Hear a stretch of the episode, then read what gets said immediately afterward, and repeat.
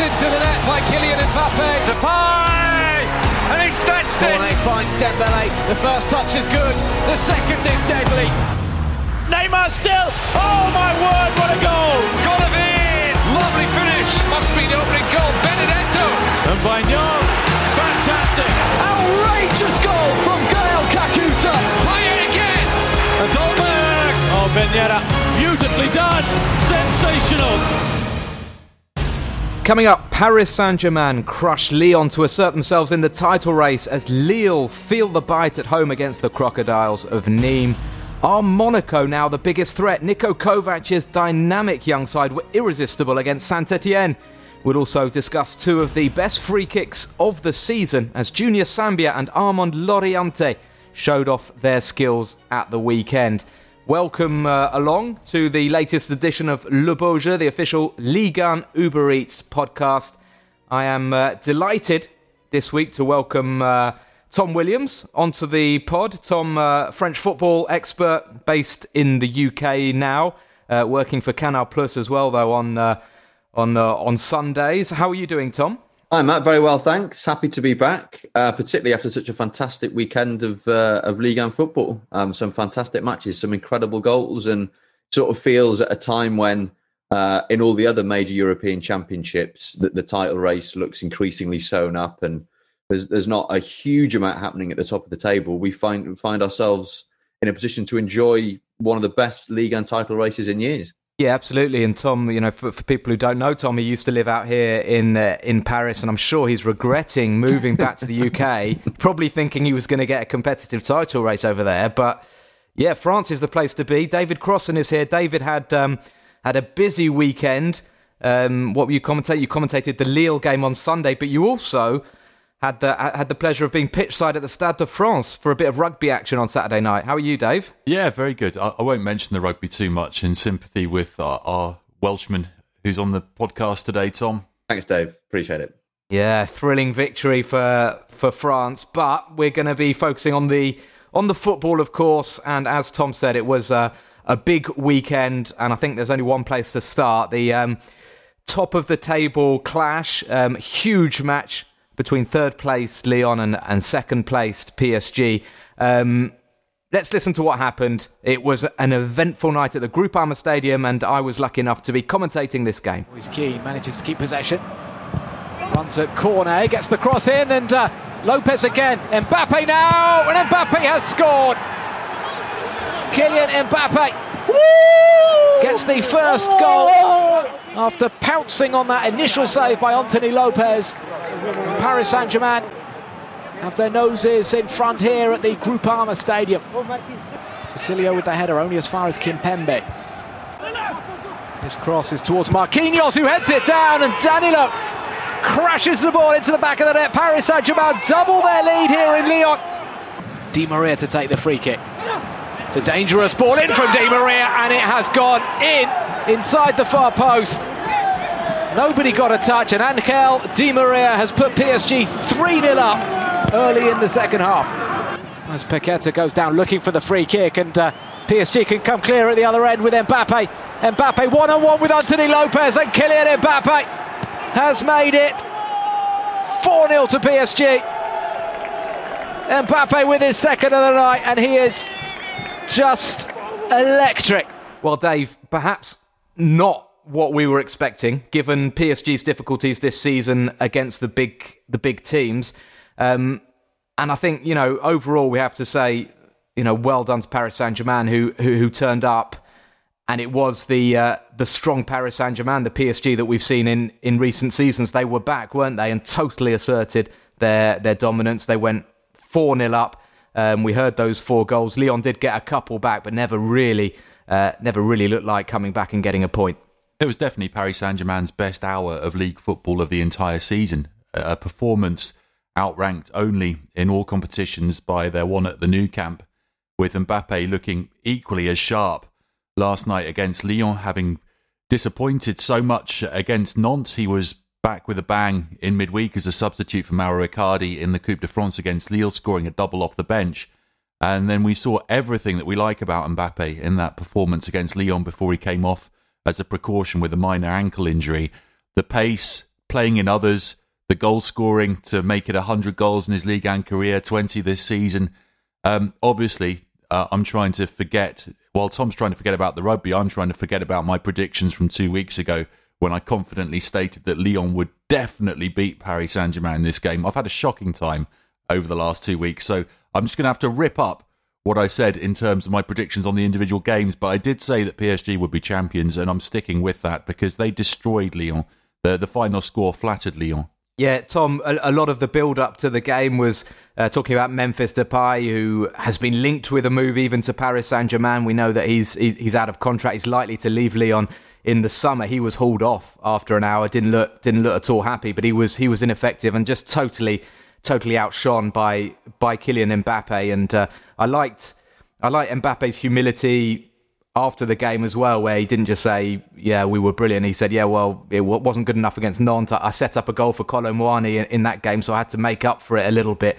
Um, and it was, yeah, it was, it, it, was vintage, vintage Mbappe, wasn't it, Tom? And uh, just a few thoughts on him having got 100 goals now in, I think it's 142 games at the age of 22 just just incredible. Yeah, he's he's a phenomenon, uh, and I think what we've seen from him in, in the last few weeks is is his best performances in, in a PSG shirt. He he looked at his absolute best. Um, of course, you know that the hat trick against uh, against Barcelona at Camp Nou uh, being the sort of standout performance. But I think, uh, I mean, this might be slightly devil's advocate here, but I, I feel like this this system uh, that that Mauricio Pochettino has settled on in Neymar's absence, with Verratti higher up the pitch which enables Mbappe to spend more of his time in the final third. I think that I think that suits Mbappe better, um, perhaps even than playing with Neymar, because I think it sort of forced him to kind of, you know, take some of the rough edges out of his game and just concentrate on doing what he does best. And we've seen that so many times. We saw that in the goal he scored against Marseille. We saw that in the hat trick at Camp Nou. We saw that uh, in, in the game against Lyon, particularly the, the his second goal uh, and, and, you know, symbolically, his 100th league goal. And it was the classic Mbappe goal. Lovely pass from, from Verratti from deep. Mbappe picks the ball up on halfway, basically. Impeccable first touch. Second touch is the finish. And he's sprinting off towards the corner flag in celebration before Lyon can even react. That's where you want to see him, not sort of spending time, you know, on the halfway line uh, in front of a packed defence, exchanging one twos with with Neymar um, and you know getting getting lost in, in, in trying to get on top of his his direct opponent. You want to see him sprinting into space and and finishing. And and I feel like what we've seen these last few weeks has been Pochettino unlocking the best of Mbappe. You know, making sure that when he is getting onto the ball, he's getting onto the ball in exactly the positions where you'd want to see him. And I think a big challenge now for Pochettino and, and for PSG is how does how does Pochettino bring Neymar back into the starting eleven, which he obviously has to do, without upsetting that that quite delicate balance that has been discovered? But yeah, Mbappe, you know, uh, phenomenal. It's great to see him playing like this, scoring goals like this, uh, and you know, after a period of a few weeks where his form was being questioned a bit, when there was talk of him perhaps flatlining a little bit, you know, plateauing a little bit, um, and you know, uh, we, we see it quite a lot in the French media comparisons of where he is compared to you know some of the some of the the, the greats of recent years, and no one uh, can compete with uh, his uh, his rate of goal scoring at, at, at, this age. He's already ahead of Messi, ahead of Cristiano Ronaldo, ahead of Wayne, ahead of whoever you want to compare him to. Um, and yeah, after a slightly complicated few weeks, uh, I think it, it's it, it's really exciting to see him in this sort of form. I, I, think it's really interesting. Yeah, the point that you make about about Verratti. I mean, I was obviously I was commentating the game, and I was thinking the first fifteen minutes we're not we're not really seeing Verratti.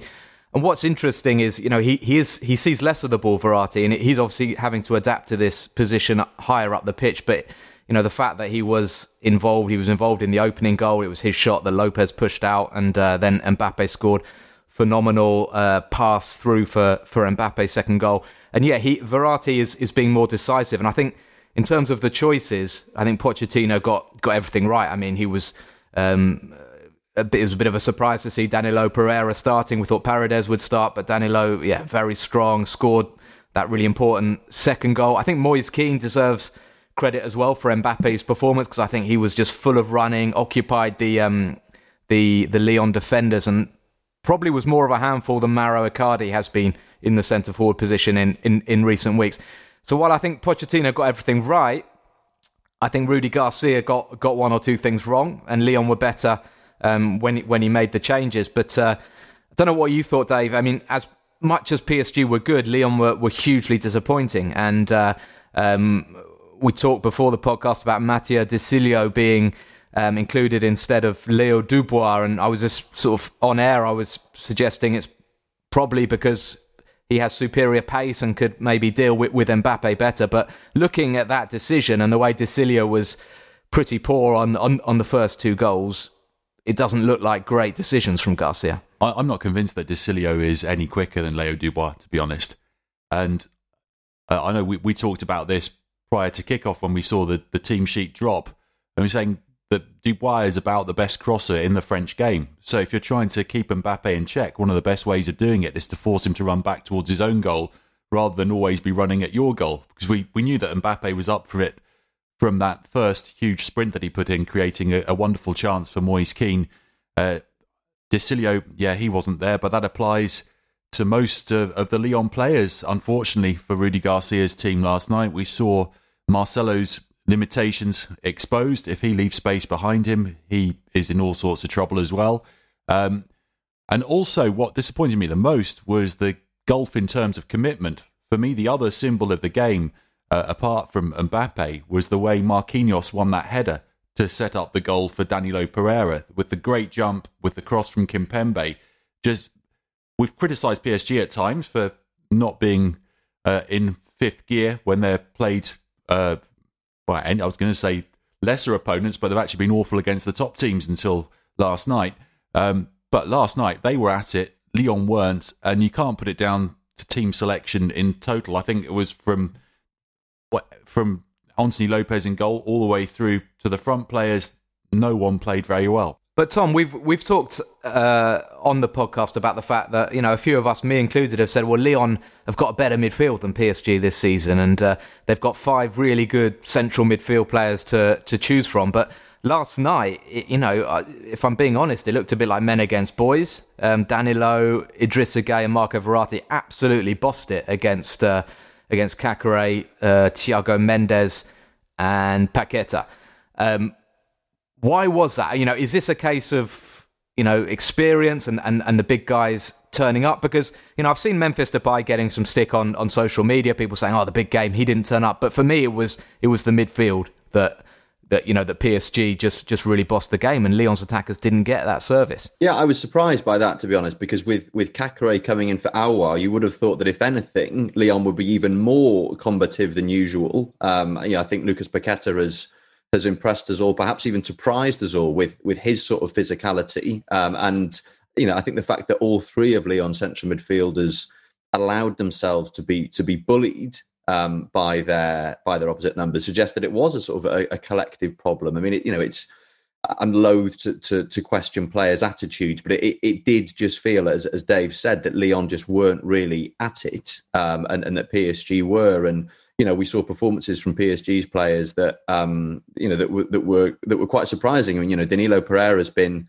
pretty disappointing so far. Obviously, you know, was playing at centre back in, in, in his first few weeks at PSG, which wasn't what he would have expected. But even when he's played central midfield, he hasn't really, you know, looked um, you know, looked up to the, the required pace. But he was he was exceptional, as was Idrissa Gueye, And yeah, you know, Lyon's midfield three just sort of looked uh, like they've been caught cold a little bit. And I think you, you sort of you look at, at Lyon's dynamic, and I think that the question that faces them now is can Rudy Garcia come up with something new that, that's going to give them, you know, some new uh, impetus going into the final eight matches of the season? Because he's basically, you know, this is the same team that has been playing when fit um, since uh, October, and you know, he he settled on this way of playing with with Depay as the sort of withdrawn forward and, and Kadewere and, and and it can be wide and then this, you know, sort of hardworking midfield three. And and that was what gave Lyon the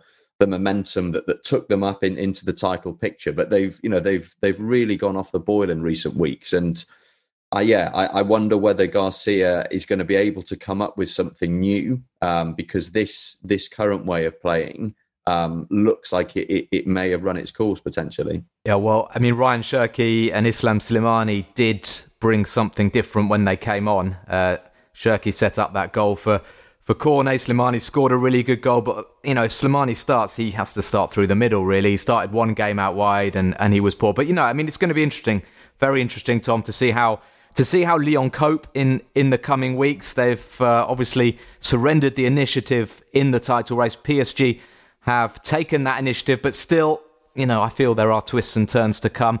Um, we got an email. You can email into Le Bourge, um, using our email league one podcast at gmail.com. We welcome all of your thoughts as ever. Chris Carpenter wrote in and he said, uh, um, I wanted to ask the pod if you think Ligue 1 is starting to get the respect and attention it deserves after years of lazy farmer based puns and general sneering from the mainstream media. This weekend's results once again highlighted the most exciting title race in Europe. What do you reckon, um, Tom? You're, you're, you're over in the UK. You probably get a bit of sneering um, from, from time to time when you tweet or talk about about French football. Do you think attitudes are changing a bit? I, I'm not sure they are, but to be honest, I've I've kind of got to a point where I I get so much enjoyment from watching French football, and I think this season has been so exciting um, and uh, so suspenseful, and and looks like it's going to remain that way right to the end of the season. I've stopped caring about the Farmers League jibes and about people you know being dismissive about about this league. I think I think people who watch the league regularly like us know how much quality there is, um, and consequently, I, I, you know, if you know, sort of snooty fourteen-year-old Real Madrid fans want to want to brandish the the Farmers League uh, epithet on on Twitter, that that's up to them. I think those of us who who, who love French football know that we're onto a good thing, and uh, yeah, as you say, you know, we, we couldn't really be having a better a better time of it currently with with the state of play in the title race and, and, and some of the quality football being played. But France did have uh, two clubs in the final four of the Champions League last summer, so I think attitudes began to change there. Of course, we were all disappointed with the way Marseille and Rennes performed in this season's Champions League, and the fact that there's no league and representative left in the Europa League, so the the hopes of the entire division are now pinned on Paris Saint Germain when they take on Bayern Munich in the quarterfinals. But what we are seeing, it is the best title race in all of Europe. This is not hype; it's a fact, and we're seeing a contestable league, which is again one of the criticisms that had been levelled at Ligue 1 was that Paris Saint Germain was so far ahead that there may be some games that weren't as interesting to watch. This season, as I've proven with my inability to predict any results right in the last fortnight, you can't predict what is going to happen. And, and that's the essence of an exciting league to watch. Yes, here, here. Well said, Dave. And uh, to be honest, Tom, I, I, I, stopped caring about well, ten or twelve years ago. I would say about about about these jibes. And yeah, I, I agree. It's been a great season so far, and there is honestly there is so much talent in League 1 at the moment. I've I've, I've not been this sort of excited about this many players for, for, for so long. We're going to talk about Monaco a bit later. We've got just a huge number of uh, of top young talents. But we're going to um, bring in our Deja Who section, an opportunity for, for you guys and girls to, to, to get involved and to, to email in League One podcast. Uh, at gmail.com if you think you know the answer. And uh, I can't believe how many of you are actually getting these conundrums from Ian Holyman. Last week's, uh, this was the clue.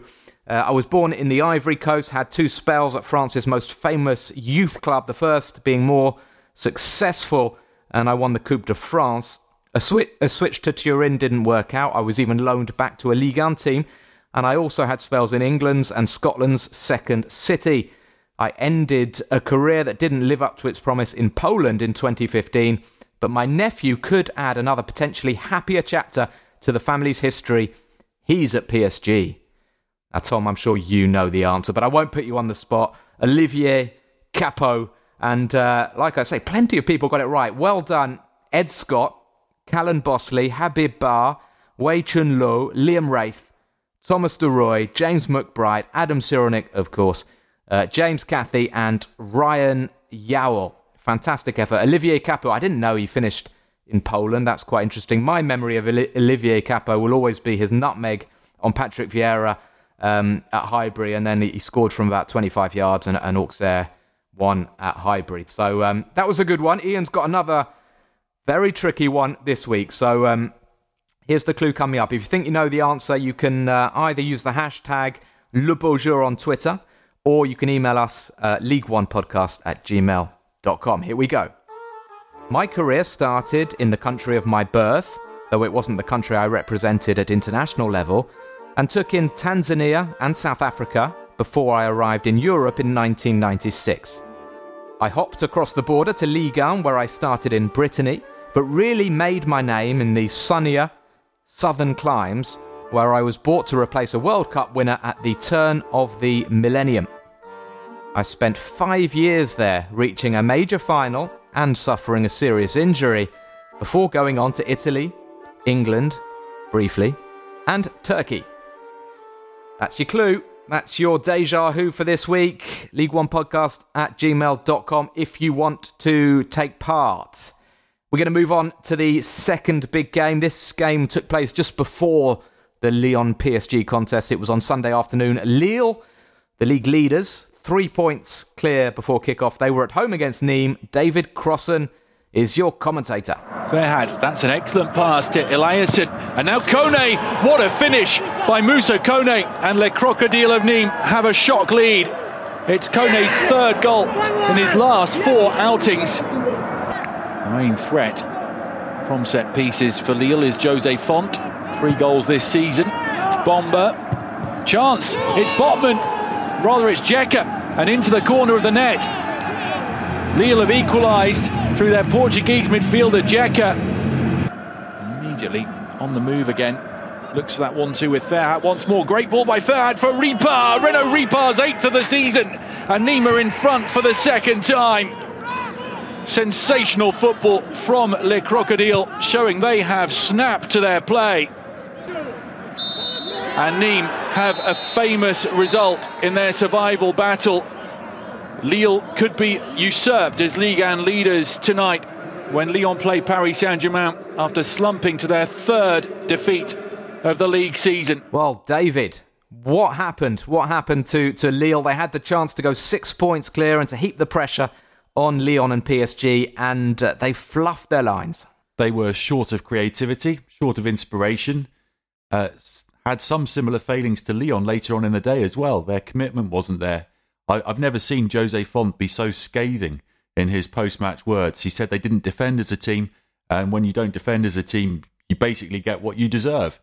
That uh, played a, a, very, very clever game. Under Pascal Plancque. they've had some fine results. He's a former Lille player, former assistant coach at Lille when Claude Puel was uh, Lille coach in the noughties. And he set his team up deep but with mobile and skillful players on the break. Moussa Kone was excellent. Zinedine Ferhat is uh, one of my favourite players to watch. But my absolute favourite, as long term Ligue 1 podcast listeners will know, is Renaud Ripart. Uh, he's a big, chunky, versatile player, played central midfield wearing the captain's armband yesterday. The delicate finish as he lifted the ball over Mike Maignan was beautiful. One of my favourite goals of the weekend, his eighth of the season. And Lille they just apart from Burak Yilmaz putting the ball in the back of the net when he was offside early in the second half, they created nothing until the clock was already at 90 minutes. They left it far too late. They ended up in desperation with Fonte as an auxiliary centre forward and Maignan coming up for the last set pieces, and they got what they deserved, which was nothing, and they wasted that huge chance uh, when they had the possibility of going six points clear ahead of the Lyon PSG game. And it was only their third defeat of the season, but their form has tailed off. That's three draws and one defeat in their last six games. And now for them, like Lyon, they'll be worried about how quickly Monaco are picking up points behind them. This is a worrying result, isn't it, Tom? We've seen Lille, um, you know, I'd say even since the turn of the year, they've not been firing on all cylinders. They've just about been been getting the results they needed. But it, it, it's weird to, yeah, I guess there was a bit of pressure on them, but it's weird to to to not really turn up given the situation they they were in on Sunday. Yeah, I mean, I think over the course of the entire season, Lille are probably the team who've impressed me the most, along with Monaco, um, in terms of you know the quality of their football. You know, they are a proper football team, and and when they're on their game, they're you know they're, they're a really impressive team to watch. But uh, yeah, uh, you know they're, they're dropping uh, points um, in a way that feels really avoidable um, currently. I mean, you know, you go back a little bit further yeah, they drew nil nil at home to Brest. They drew one one at home to Strasbourg. They needed uh, those two late Jonathan David goals uh, to get them uh, over the line against Marseille.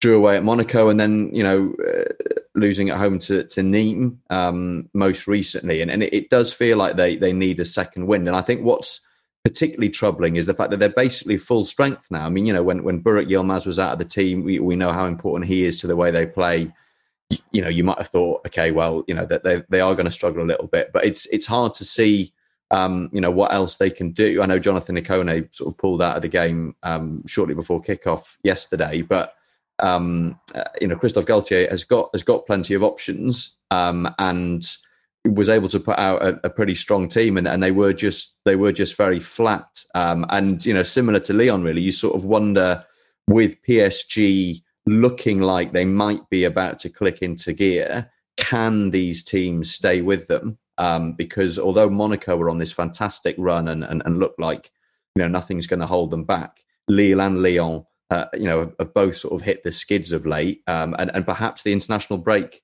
um, or, albeit one that brings more complications with it than than usual. Perhaps it's arrived at a decent time, and, it, and it, you know it'll give Lille's players a bit of time to to clear their heads and, and, and focus on um, uh, the title running. Yeah, it's it's quite hard, I think, psychologically to think you know they could have been six points clear, um, albeit you know momentarily, um, and yeah, and now they're not top of the league, and one of these teams is is gonna is gonna miss out on the Champions League. That's the thing. One of these teams is going to is going to finish fourth. Now, I you know my predictions were hopeless, almost as hopeless as Dave's, and I, I you know I've predicted PSG to finish fourth, which I don't know if it was sort of a little bit tongue in cheek, maybe. Although I'm saying that now after after PSG's result la- last night, but you know it is so close, and you worry a little bit for Lille and for Lyon.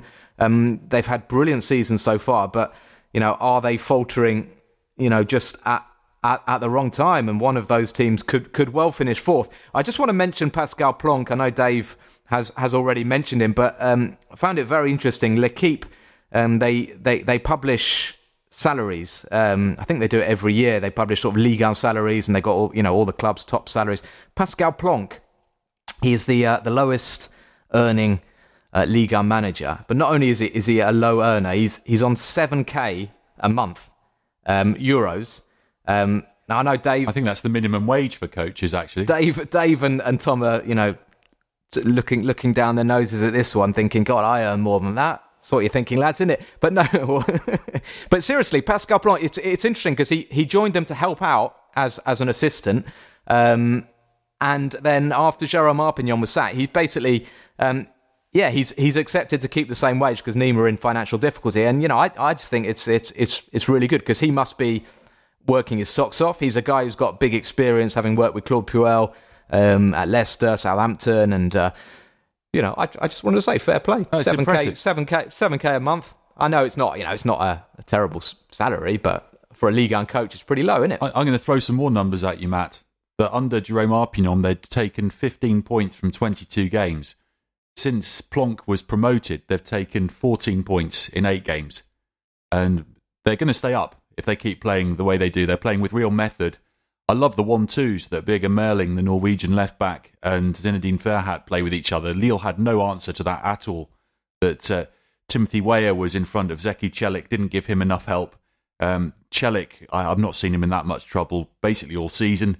Uh, Lille, the next game is the big one for them now. When they go to the Parc des Princes after the international window, um, they can basically write off that Coupe de France defeat because they weren't at full strength. They are going to be at full strength for the trip to the Parc des Princes. Uh, they struggle when teams defend deep against them. PSG won't do that, so they've got to see that as an opportunity. They're going to be pumped up for it, and I expect a much better Lille when we come back after the international break. Okay, well, let's hope so for, for Lille fans. I'm just wondering, you know, if Jerome Arpinon was, you know, I assume earning more than Pascal Plancque, he surely could have afforded a, a new tracksuit because that that old one that he was wearing for most of the season was uh, was looking pretty worn. Uh, but anyway, Nîmes, by the way, with that win, brilliant win for them. They're out of the bottom two. They're up to 18th.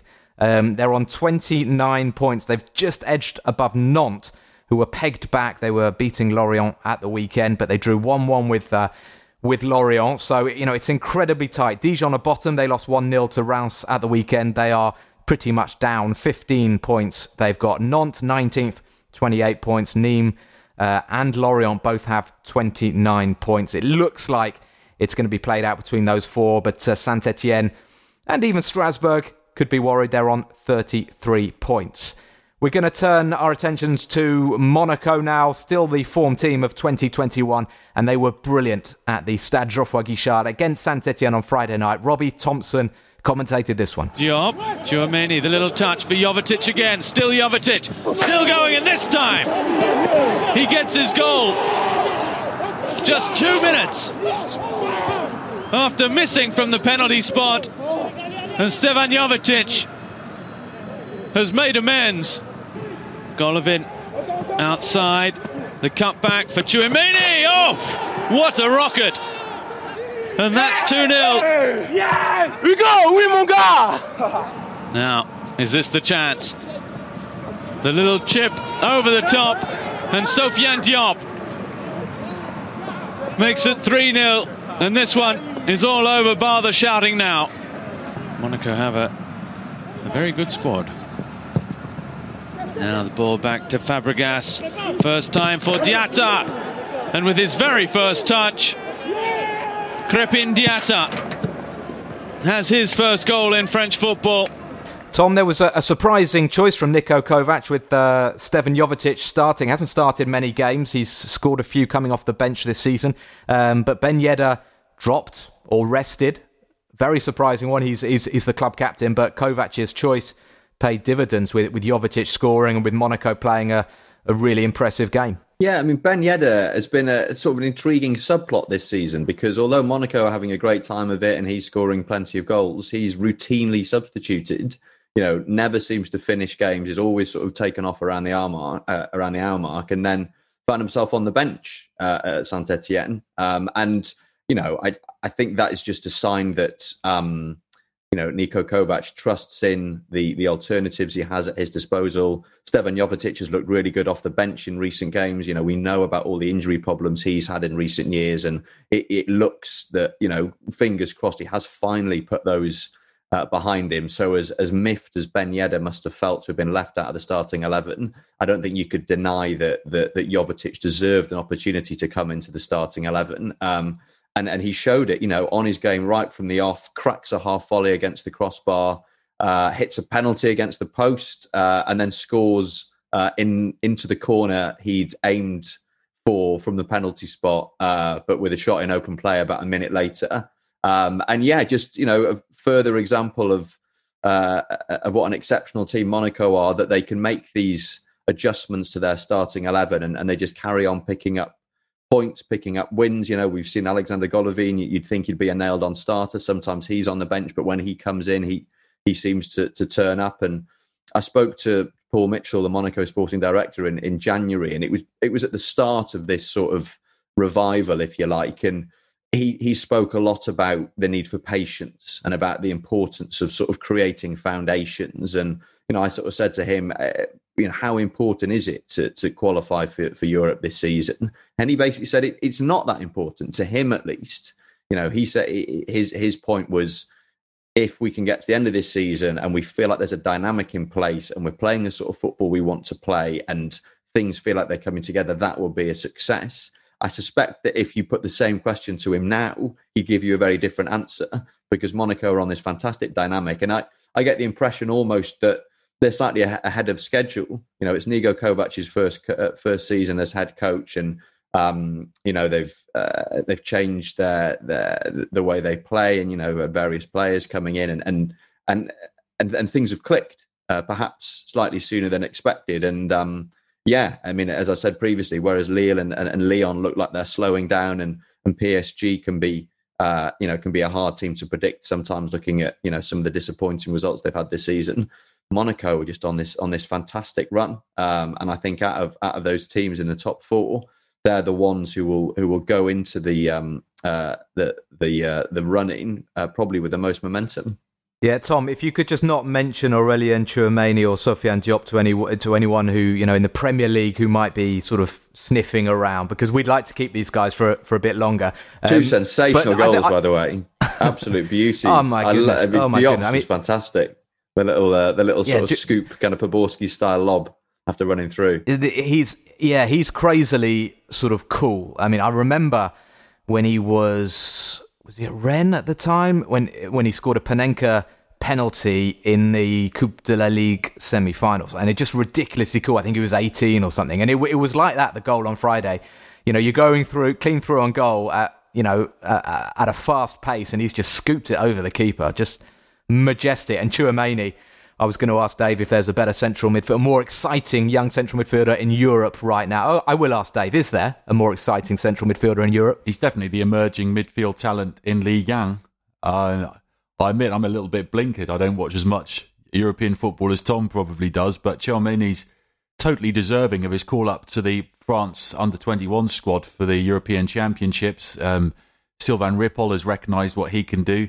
And yeah, it, he's better than Fofana. And when they were signed, if you'd asked me who's the better player at that time, I would have said Fofana. But Tchouameni has, has come on in major strides and is one of the first names on the team sheet for Niko Kovac because he provides balance to the team.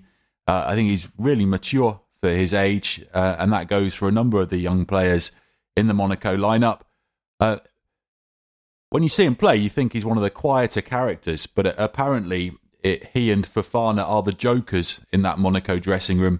They're, you're going to be on the receiving end of their jokes if you're in that uh, uh, Monaco team. Yeah, I, I, think they I think they are pretty funny. We had um, we had an interview with with both of them after a game, um, and the idea we wanted them to talk about Benoit Badiashile for a TV report we were doing on Badiashile, and they were pretty funny. They were just like making jokes about, it. but yeah, it, it was quite a nice sort of insight into the into the atmosphere that I think they've got um, with all these young kids at, at Monaco. But I just wanted to touch on something Tom said because I think that's really interesting. Um, what Paul Mitchell was saying that there's no pressure really. You know, we're, we're at the start of a of a project. So the last few years at Monaco, it's been it's been turmoil really, hasn't it? And all the changes, so many players coming in, different managers. That could be the key, couldn't it, Dave? And I, and I think these kids you know, obviously, if they get a eighty million pound offer for Tchouameni, they might have to sell. But I think these kids are, g- are going to be there for a little while yet and that's what's exciting. Yeah, I, I think that's uh, interesting in, in, what Tom said about his conversation with Paul Mitchell as well, because uh, the the problem for Monaco was that they were selling players year after year. That uh, my biggest regret in all of our time covering French football is that we didn't get to see that 2016 2017 play together again in 2017 2018 because I thought they could have got even better. This team, you sense, is going to have the chance to grow over the next couple of seasons and uh, could emerge as as a force to be a genuine challengers year after year, and and that's got to be good not only for Ligue 1 but also for the French national side with the number of young French players that are in there, including Badiashile uh, at the back, a good ball playing centre half, and given centre half's a really interesting position in the French national team because when you think that someone's got a a position nailed down, they're going to be there for years. They seem to start making mistakes or suffer injury problems. So there could be a space for Badiashile in years to come. And so I haven't mentioned the league standings. Monaco have got 59 points, so they're just one point behind Lyon. Monaco fourth, Lyon third. Um, and so Lyon three points behind PSG and Lille. So I mean, Monaco feasibly still in, you know, very much in, in the title race. And when you look at the fixtures, we will look ahead to, to, to the post international break fixtures. And we've got Lille against PSG or PSG against Lille. And uh, Lyon have a hard game away to Lens as well. So, you know, Monaco at home against Metz should win that, although Metz are not necessarily an easy team to play. But, you know, it's very much alive, this title race, and Monaco uh, are very much in it. So, so watch this space. Thank you as well to um, one of our listeners, uh, a young a young lad, Benjamin Suds, 13 years of age, who wrote in. He's a Monaco fan from England, and uh, he says, "Thank you very much, guys. The podcasts have helped him to get through uh, uh, the last few difficult months. Well, it's been an absolute pleasure, Benjamin, and I'm sure Monaco's performances uh, uh, are doing are doing you a lot of good. They're a terrific team to watch at the moment. Um, yeah, that that that no, that doesn't sum up our action. That sums up the action at the top. I wanted to mention the race for fifth because it's it's pretty exciting. We've got these four teams that are that are way ahead, but I think there are five sides behind them, all very much in with a shout of that fifth position and Europa League football. Lens got a, another really good win. They're having an incredible season after winning promotion. They are fifth at the moment after beating Strasbourg 2 1. Um, Nice 3, Marseille nil. Marseille, uh, I think, are in the race for fifth. Well, they, they were fifth before this weekend, but they went down 3 0 um, at Nice. That's Jorge Sampaoli's first defeat. Metz 1, Rennes 3. Bruno Genesio getting getting Rennes winning there in uh, with a shout. Montpellier 3, Bordeaux 1. I know I'm a bit biased because I am English, but watch the highlights of Montpellier 3, Bordeaux 1. Stephy Mavididi was absolutely superb for Montpellier. Scored a great goal, very nearly scored another after running pretty much the full length of the pitch. He's got eight goals, um, Tom, this season. Stephy Mavididi playing on the left wing for Montpellier. He's a 22 year old who's had a bit of a funny career. He started at Arsenal, went to Juventus, um, played mainly in the reserves at Juventus, then came to France. Um, but, you know, he's having a breakthrough season. And if he gets into double figures and he's on course to do that, I mean, that would be that would be a real achievement, I think, for a player of his age. Yeah, it'd be a huge achievement. And I think particularly coming into a team with a very well established strike partnership already of Andy Delort and Gaetan Laborde. And I think it's credit to, to Michel uh, Der Zakarian that he's sort of rejigged uh, the way that, that Montpellier play to make sure there is room for, for Mavididi, who, as you say, tends to play in that sort of wide left position. And yeah, I mean, he, he has had a bit of a strange uh, career so far. Uh, you know, Arsenal, Juventus, two of the biggest clubs in European football. Uh, but couldn't couldn't really find his place either, and, and now finally is is showing what he can do. Um, and uh, yeah, I mean he's he's probably a little way off uh, an England call up, given the amount of competition for places there is in in Gareth Southgate's squad. But uh, yeah, good to see uh, good to see a young English footballer. Um, you know, sort of confirming some of the potential that we, you know, that that, that we've suspected he had for, for some time, um, and uh, yeah, obviously helping to keep Montpellier in contention for uh, European qualification as well. Yeah, I I do think he's very talented, and he probably won't get the recognition that that he deserves for, for the season he's having in, in Montpellier. But in terms of his development, I think this season's doing him uh, a lot of good. And I think we'll talk more about Stephy Mavididi next week because we've got an interview uh, with him. So we'll we'll we'll leave the Mavididi talk uh, maybe for another day, and we'll talk a little bit about two other guys. One of Mavididi's teammates, Junior Sambia, and uh, also a young player who plays for Lorient and is called Laurienté, which is a cracking name. Um, but Junior Sambia, I want to mention him partly because he scored an absolutely brilliant free kick in Montpellier's 3 1 win against Bordeaux. It was about 30 yards out. A midfielder who's been converted to right back this season, and he, you know, he really is looking the part. And it's an incredible story as well because he started this season in intensive care and was, um, but well, that was it was before the start of the season, wasn't it? It was right at the beginning of the COVID outbreak, and uh, uh, there were real fears that that you know that he wasn't going to make it. He was placed in a, an artificial coma. Um, he was in intensive care for several days, and you know, thankfully, thankfully, he pulled through, and and is having a, a terrific season, and um, doesn't want to doesn't want to talk too much about his his experiences, which I think you you can probably understand because um, you know I can't imagine what it what it what it would be like to go through, but fantastic sort of pleasure to see a story like that. And uh, yeah, a really, really talented footballer. And I, I just want to talk about the free kicks as much as anything because he scored this this fantastic shot, but he was upstaged a little bit later in the afternoon by Armand Laurienté. If you haven't seen Lor- Laurienté, sorry, if you haven't seen Laurienté's goal for Lorient um, to get a draw at Nantes, I mean, Tom, tell us tell us about it. You obviously remember the Juninho days um, when Juninho was doing that on pretty much on a weekly basis for Lyon. But the technique, he was probably 35 yards out.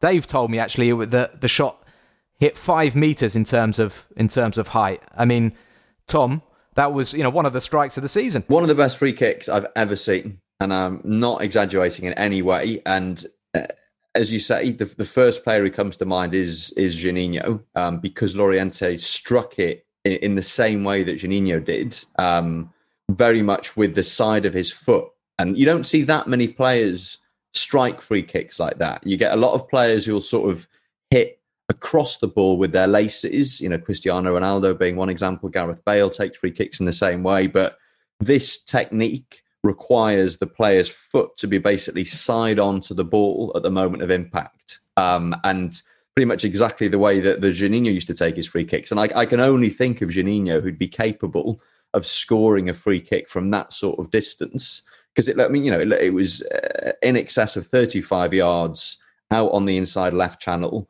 You never see players shoot from there, and he couldn't have placed it uh, more accurately if he'd carried the ball um, in his hands and, and and chucked it in the top corner. Absolutely sensational free kick. Uh, unless we forget, you know, he scored a fantastic free kick a few weeks back against Saint Etienne, albeit from closer in. But again, similar technique, very much with the instep rather than with the laces. Um, so yeah, fantastic goal late in the game. Rescues rescues a point for Lorient, and he gets called up for France under 21s as well. So yeah, a day that he uh, he probably won't forget in a hurry.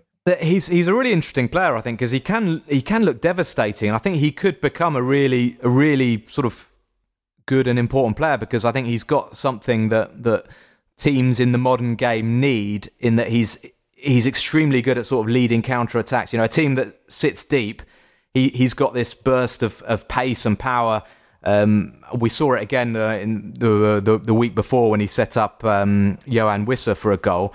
Uh, so you know it's it's interesting, and he he was also um, one of Kylian Mbappe's roommates at at Clairefontaine, and it's what's quite funny is that Mbappe has been banging in goals for five years now, and we're sort of seeing others from his generation just starting to find their feet now in Ligue 1, like like uh, Armand Laurienté, who are sort of normal people, um, not like Kylian Mbappe. But I kind of I've got this image of uh, of the two of them. I read an article talking about how they used to play FIFA in in in, in his bedroom. I've got an image of, of the two of them, kind of like you know, discussing the science of, uh, of free kicks and things like that at the age of at the age of thirteen. But um, Davey, you know, he's he's an interest, interesting one to keep our eyes on, and you know, and that's a big goal, not just a phenomenal goal, but a big goal because it keeps them uh, ahead of Nantes and ahead of Nîmes. Yeah, and we were saying, weren't we, uh, a few weeks ago that Terem Moffi needed a bit more support in the Lorient attack because they'd had that good run after they'd been struck quite badly by a, a COVID outbreak, but then just looked like they were turning the other way. But with, thanks to Laurienté's contributions, they're keeping their heads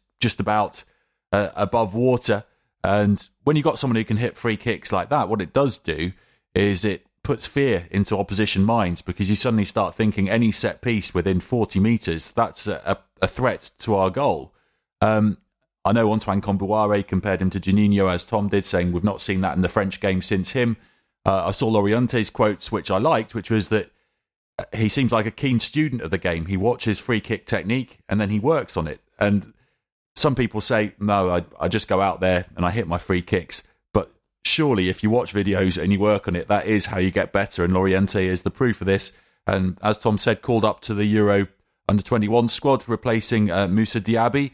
And the stage is set for him to, to be one of the heroes of Le Merlu staying up it's a mental squad, isn't it? The France under 21s. I'm, I'm going to try and watch some of that because I mean I didn't mention Amine Gouiri, but he was brilliant again against against Marseille, and he looks he looks like quite a player. Gouiri signing of the season's got to be seven million euros, 12 goals.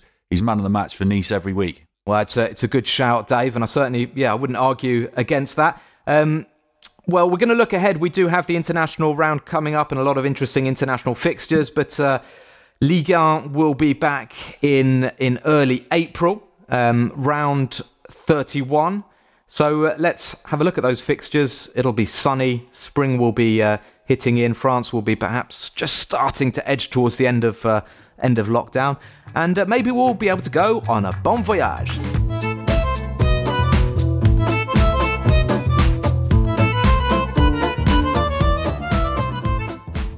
So the uh, Ligue 1 action returns on Saturday, April the 3rd. A couple of uh, big games on the Saturday. Paris Saint Germain versus Lille.